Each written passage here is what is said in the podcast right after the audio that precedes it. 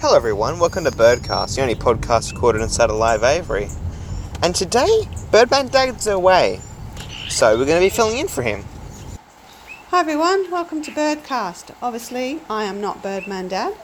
He is away working, earning money to pay for the birds and the bird things that they require. And I'm filling in for him, so I hope I do a good enough job once again.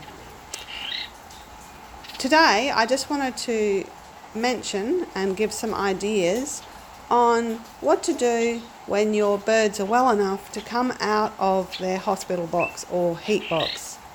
Some people call them uh, warming boxes or um, sick boxes, but basically they're a confined space, as you know, probably if you have birds, you probably have one. A confined space where you can put a bird when it's not looking the best or it's not behaving as you would expect. And as most of you probably also know, when a human notices that a bird is unwell, it's usually quite unwell by that point. So, over the years, we've had many different sorts of hospital boxes or heat boxes.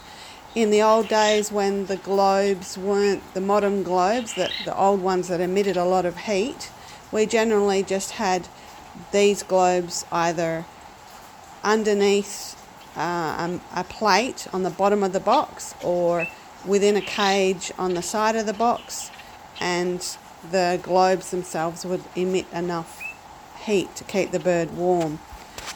Nowadays, of course, with the new globes, they don't emit much heat, so we've actually moved to ceramic globes, and in some hospital type holding boxes that we have, the ceramic globe is contained within a small safety cage so that the bird can't land on it because the globe itself is actually within the box. Other ones we had from a long time ago are basically small holding aviaries where we can put a cloth down one side on the outside and then we have a dome shield and within that is the ceramic disc. It's sort of like what you would see sometimes in the chickens when you've got baby chickens, um, or sometimes you see them in the reptiles in their um, like holding cages. So we have a couple of different sorts of confinement cages. Sometimes we're only putting birds in there to hold them uh, because we might be moving them and we don't want to put them into their transport boxes for a little bit longer, so we put them into the holding cages.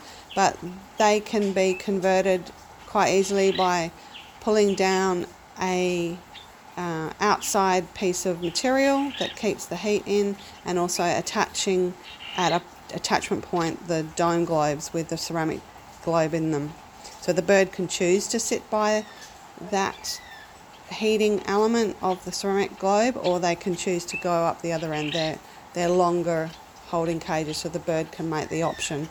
For birds that are really not well, We've had a few different sorts of confinement hospital boxes that are much smaller. So we've got one very, very old one we've had for like 26 years that um, was basically marine ply. It was heated by the old globes from the bottom over the top of a panel, and then um, the bird would be inside but not exposed to direct light. We've now got a custom made. We had a, a local guy in Perth, um, all about animals. Jason, he made a hospital box for us in the specifications we wanted because a lot of the time we found that the openings were too large for the birds and they could escape easily. So he's made one where we've got a large opening for cleaning at one side and a small opening for daily water, medication, food, that sort of thing, the other, which makes it a lot easier. So when your bird is well, and we've just had a finch come out of the hospital box, what I call the hospital box, which is the custom made one that we're using now, you need to really thoroughly clean. And I know this sounds quite uh, obvious, you really need to clean your hospital boxes down and all the things that come out of it. So, part of the idea of deciding how to make a hospital box, if you're clever enough to make your own, is just to think about how do you clean when the birds come out. Obviously, they've been unwell when they go in, so you need to be able to clean it thoroughly, not leaving behind any of the bugs that the next bird that goes in there is going to get on top of what they've already got if it's something different. Because obviously, when a bird is sick, it's usually quite sick by the time you notice, and they're then susceptible to picking up more and more infections because their immune system is so compromised. So you, don't want to be giving a sick bird that you're putting into a confinement hospital box another bug to have to deal with. Lots of the bugs, as you would probably know, when it comes to birds, is transmitted via their poo. So you want to be able to get all the poo off and out of your confinement box when you've put your bird back into the general aviary or back inside your general house. So if you've got, say, some people put little branches in there to give them something to roost in, if that's what you've got in your hospital box it's really, really hard to clean things like that. So you need to be able to remove them and throw them away. And you don't want to be throwing them in the other general aviary. You want to be throwing it straight into the bin because a lot of the poo, when it dries, obviously turns into dust, and that often carries the bug that made the bird sick. So you don't want to infect all your other aviaries other birds in your aviaries.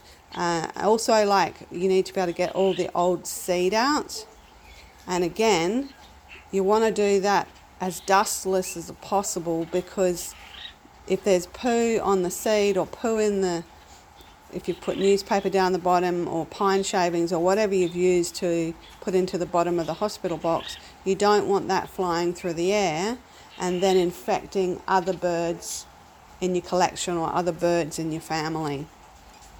Some people, we don't. Some people willow their seed to um, conserve and recycle the good seed. Obviously, you don't want to be doing that from confinement cages. You, I don't even think you want to be doing it in just holding cages because you've put, a, say, a bird or birds into a very small confined space.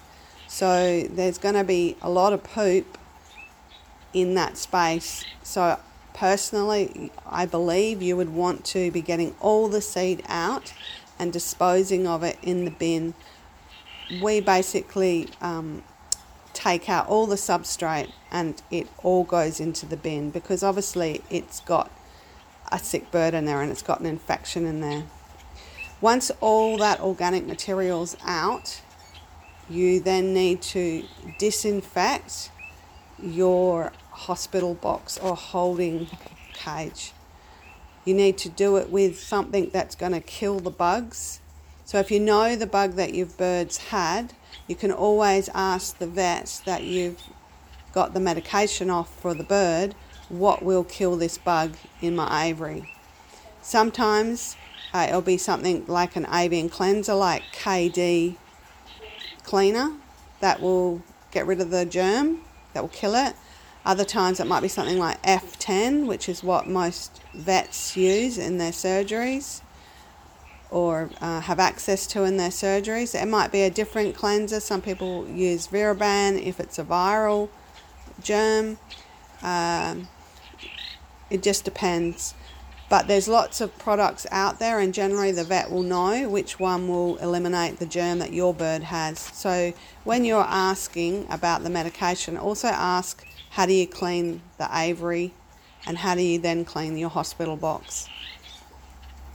Also, don't forget whatever you've been using, as in pans, brushes, cloths, to clean down your hospital box if it's not something that's disposable, you also need to disinfect it with whatever cleanser you're using and you need to pay attention to how long those items need to be submerged in the solution to actually disinfect them.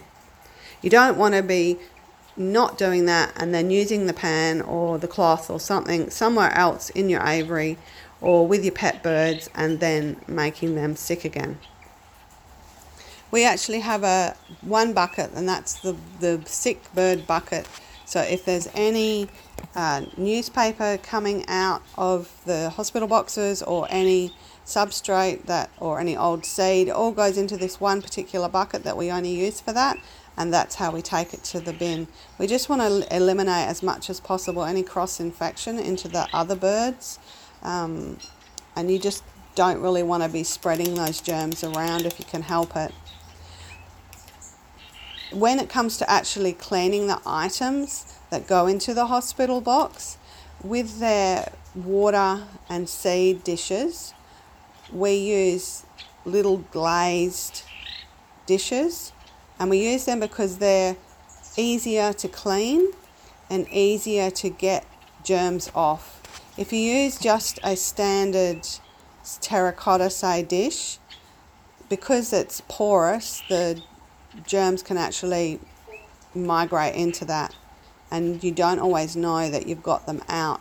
So if you have anything that's really cleanable that won't absorb water and possibly germs, that's what I would suggest you put in there.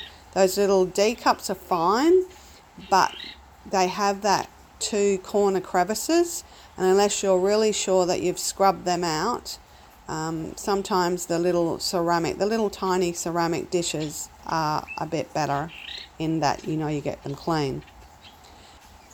When it comes to the little bowls and seed dishes, I always soak them in a little tiny bucket after I've scrubbed them down. You've got to scrub all the poo and like organic matter off the little bowls because if the germ is behind that against the dish and you haven't scrubbed it, obviously when that piece of poo or organic food or whatever falls off, the germ's still there. So first off I scrub the bowl, then I soak them in a little bucket just to make sure that all the germs are gone you need to make sure that if you're using a particular product that you read to see how long they need to soak for or how long they need to have contact with the solution for before you then dry it off and put it away to use next time.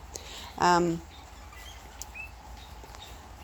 it's really important, can't stress it enough, to follow the instructions on the cleanser that you're using or whatever the vet's written out for you because some cleansers you have to soak for a period of time and obviously you have to mix them up to the strength required for cleaning. Like KD cleanser you can give to your birds at a particular strength, but to clean with you have to use a different strength. So it's really important that you pay attention to that and mix it accordingly.